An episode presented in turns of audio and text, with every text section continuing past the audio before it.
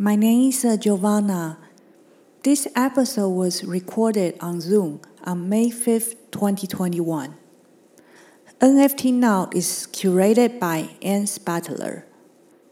NFT Now's jewelry is a digital mixed media artist, Anne Spalter, an academic pioneer who founded the original digital fine arts program at Brown University and the Rhode Island School of Design in the 1990s.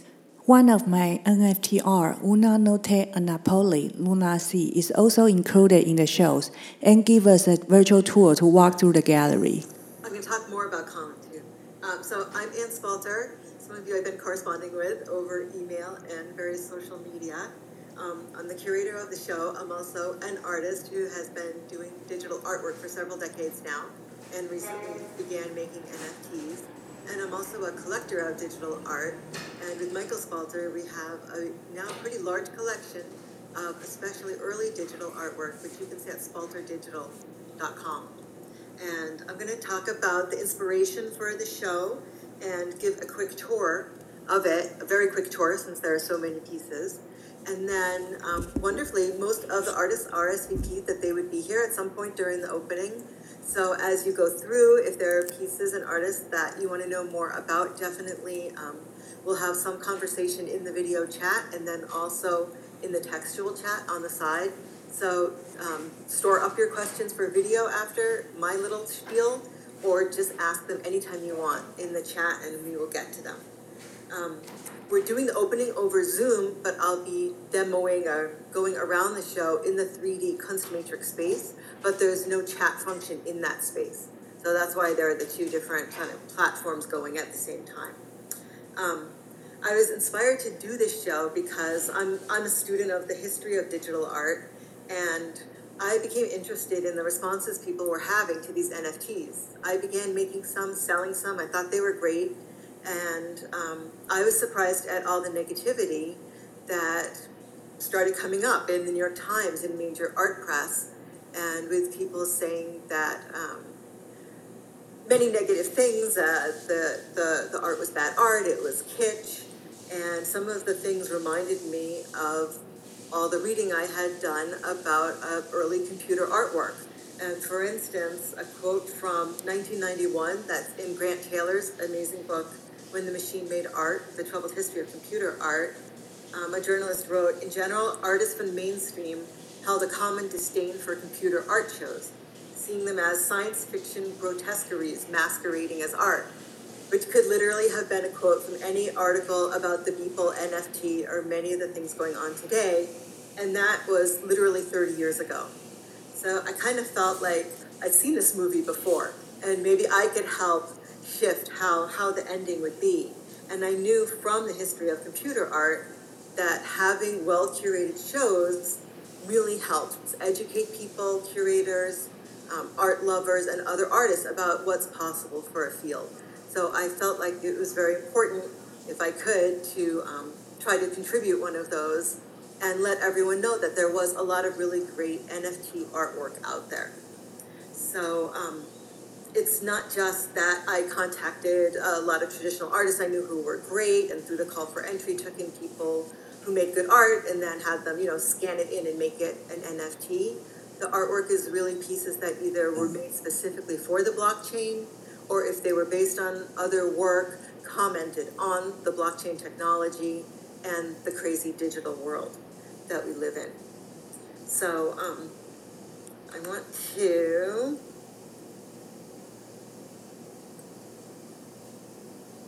I'm going to give my thanks first and then I'll share my screen and start doing the tour. I want to thank um, Colin Goldberg, who is the founder of this whole Techspressionist movement and the coiner of the phrase Techspressionism and helped um, support this entire show and responded to countless requests for uh, website changes at all hours of the day and night.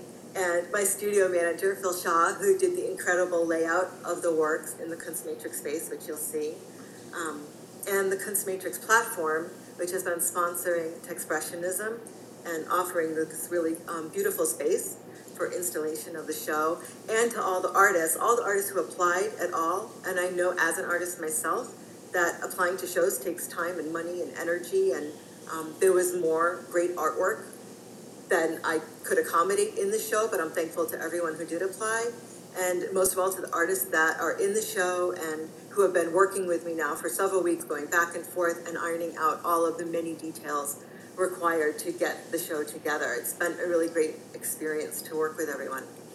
I'm actually going to go into the show from the Kunstmatrix page because I think the navigation works a little bit better that way.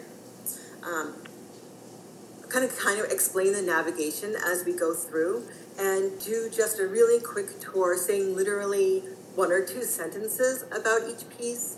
And I know um, all of you, you know, are artists, are in the art world, and are probably used to going through shows and looking very quickly at things because you're used to the medium or the genre and you can take it in very fast. And I think for this type of show, you really need to spend time with each work to understand what it's about.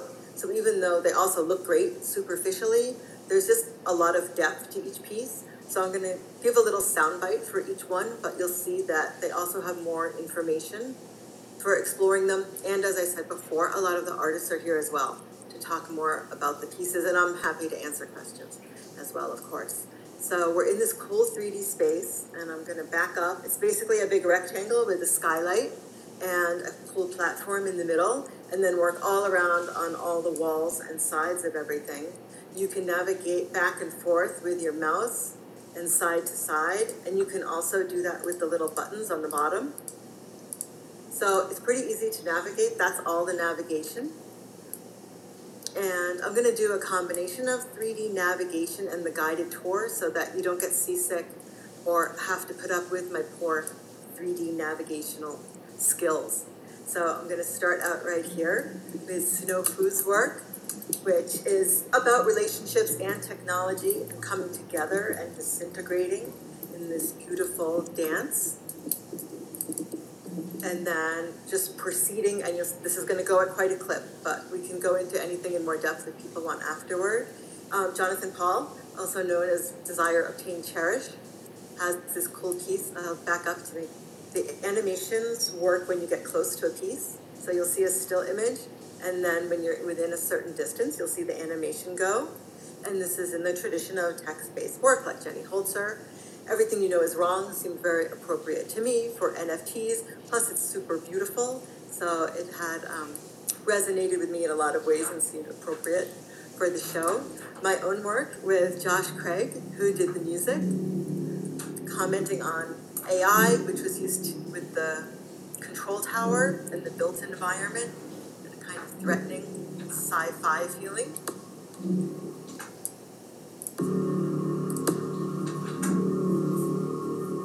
Tommy Mintz's automated photography, calling on a tradition of sometimes sound doesn't go off in this, which can be a little bit annoying. I may have to reload it, in fact. Stand by. Sometimes you pull away from a piece, but the sound keeps going, which I think they're still kind of working on the Kunstmatrix platform um, he stands in one place and has multiple photos, and then the computer puts them all together. So it's a combination of an old tradition of photography and new computational photography traditions of kind of where we are in digital space and time. Uh, Clive Holden's cool series Internet Mountains, and this is actually based on one of the oldest known color photographs, and now it's in the super modern NFT world and has these kind of flying bokeh circles on it. So now we're going along the back wall just to pull out so you can see where we are in that big rectangle with uh, Ambre Kelly's piece, which has a commentary on still life and it's sort of a understated, disarming piece that comments on the whole NFT scene with tulipomania being its subject matter. Grow, which I instantly fell in love with, which is Alysia's piece, who's here and I'm hoping that Crypto Bro definitely buys this work. One of Andy Thomas's beautiful bird pieces based on recordings of bird sounds in Australia and also observations of the forest there, and it's a strange, sort of mysterious compelling nature meets technology melange with uh, also this neon coloring in it. Really beautiful. And when you um, click through to the NFT, you can see other works of his that are animated as well and have bird sounds in them. Davonte's Basquiat inspired skull keys, just super energetic drawing, and I feel like if Basquiat had been alive now, he would definitely be making NFTs. So I'm going to pull back now first so you can kind of see where we are. It will let me. So we just turned around and we're looking at the wall behind where we were. And this is one of the first pieces using algorithms and sort of computational um, ways of creating artwork by Tyler Hobbs, who's been doing this kind of artwork for a long time. And he writes software that draws on abstract expressionist kind of art feeling, which was, of course, very appropriate for expressionism, which is inspired by that art historical period, and having the brushstrokes um, and feeling of kind of Helen Frankenthaler and brushstroke feeling of Lichtenstein. So calling on these old art periods, but really updated for this new NFT digital art period. And I think also he, he puts a lot of work into the color palettes and computational color and gets very beautiful results.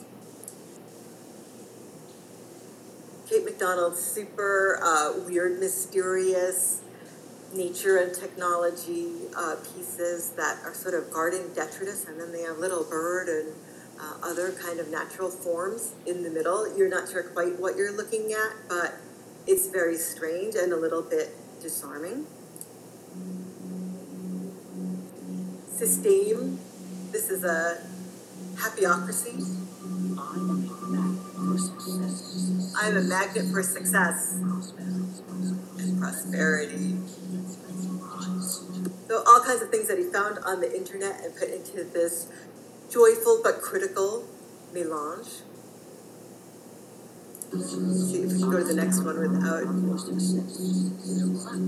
All right, we're going to go back actually so that we can um, escape from the sound and then just navigate around. Whoops. Escape from the sound and then navigate around. Careful not to trigger any other sounds. Get to the next piece. Awesome. Alexandra Spicer's piece. And these are a whole series of useless armaments. Uh, the whole title is Useless Weapons Machine Dreaming. And she put a whole bunch of guns into an AI program and made all these things that are recognizable as weapons, but obviously couldn't be fired. So they're, um, you know, a commentary on gun violence and artificial intelligence and also kind of weird and beautiful in their own way. Patrick Lichty's 7,000 Oaks, which is a reference to Joseph Beuys's 7,000 Oaks. His our 7,000 Oaks do not exist, and they are created with AI and comment as Beuys did on energy and conservation. Um, in this case, on the energy use of, of NFTs. It's hard to navigate around the sound; a little bit tricky. Um, David Young, who also is known as Triple Code, just started this really cool series of works based on quantum computing, something I understand zero about. But um, this is based on the decay of qubits in a quantum computer. And I like his thesis was that you can understand a little bit of the science. You don't have to be a quantum physicist to make artwork about a cool technological topic. And he takes data from this quantum decay and makes it algorithmically into these series of beautiful artworks.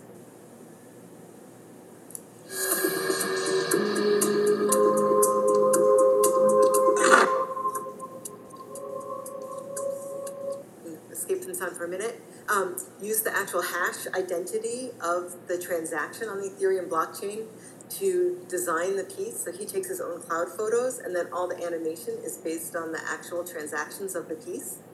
And so they're very beautiful and informed by their own technology, and the music is also generated from the hash. And then,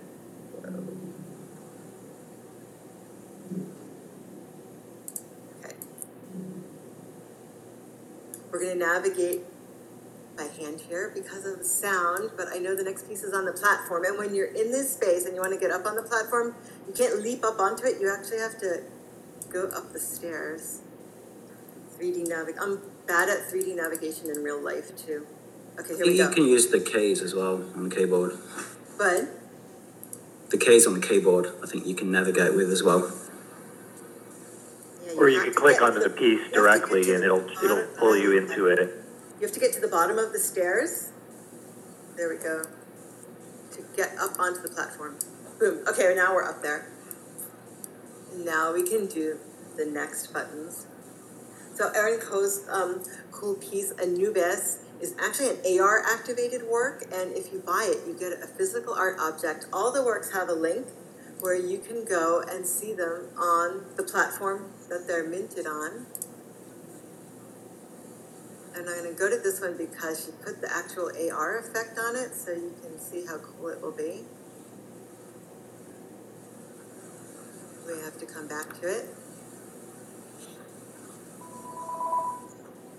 Come back to it in a second. I think it's clean now. Nope, I think that's something else playing to the other side of the wall. Okay. Uh, Gisel Florez' piece, which is based on real photography and just capturing these beautiful, transcendent moments of light on traditional film brought into the NFT world. We go. See a little bit of the simulation by John Simon, inspired, as you might have recognized, by uh, Mondrian's Broadway Boogie Woogie. And he actually programs stoplights and collision detection in so the cars are obeying all these rules and going around. And i felt like it had a lot of the same energy as the painting. Simon De Mais piece spectron 228 is one of a large number of spectrons. I think there's 600 and these are um, this and the next one are two pieces from a company called artblocks.io which has been helping artists release algorithmically created work that gets minted on demand. So the artists create the code, and you can see the general family of work and the style of it, and you buy it, but you don't know what it will look like until it's actually minted. So it's kind of fun. It's a little bit surprising as you don't know exactly what you're going to get. And as a collector of early digital art, I feel like it has sort of direct ancestry to the very first um, works of computer art, which were almost all algorithmically generated. So um, this beautiful piece is based on early audio and digital synthesizer and video tools. And there's a more complete description of how those things relate to each other within the piece. And Jeff Davis, who's actually the COO now, I believe, of Art Blocks, did a large series of color theory works. And he's actually written a book on color theory. So they're all different, all really beautiful. And Sue Beyer's work, which also has beautiful color, has a completely different process. Um, she's Australian, and they're based on famous landscape Australian paintings. The colors are abstracted, and she animates them. So there's this kind of interesting in between space of abstraction and representation, and the old and the new. All the awesome, awesome artists in the show. Colin's work. The sound from NASA Discovery.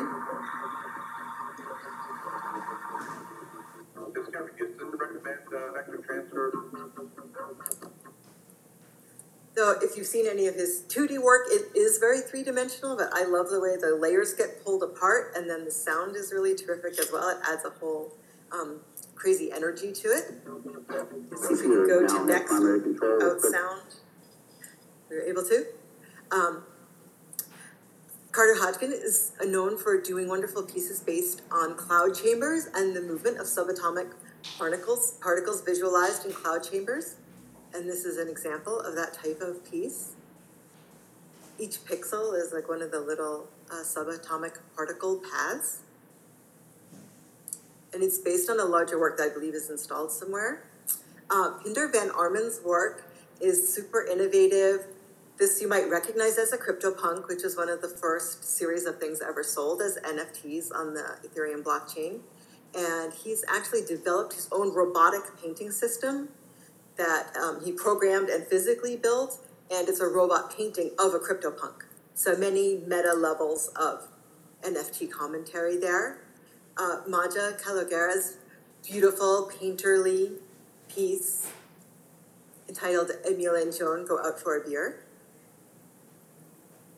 And I just found this mesmerizing. I think you kind of go inside this, and it's like entering one of those living painting, immersive 3D shows that are so popular now. This piece was actually in the last Expressionism show as well. Roz Dimon and Negin. I only know her last name is Ete, but Etessa Etesa I hope I'm not totally butchering that. And they worked together, inspired by the "Never Surrender," uh, "Surrender Dorothy" phrase from the movie The Wizard of Oz. And their response was "Never surrender." So it was sort of a, a feminist approach to the movie and collaborative artwork from the East and the West a little blurb taken out of the essay. Another algorithmic piece, and unlike almost all early computer artwork and even most algorithmic artwork today, it's not a bunch of rectilinear things and lines and exact colors. Um, it's based on paintings. It's actually based on Jeremiah's oil paintings, and they're all sliced and diced and then non deterministically, uh, randomly reassembled with some of that random information coming from the transaction hash of the person who's purchased it. So the buyer actually influences the outcome of the piece. So kind of surrealism and algorithmic artwork together.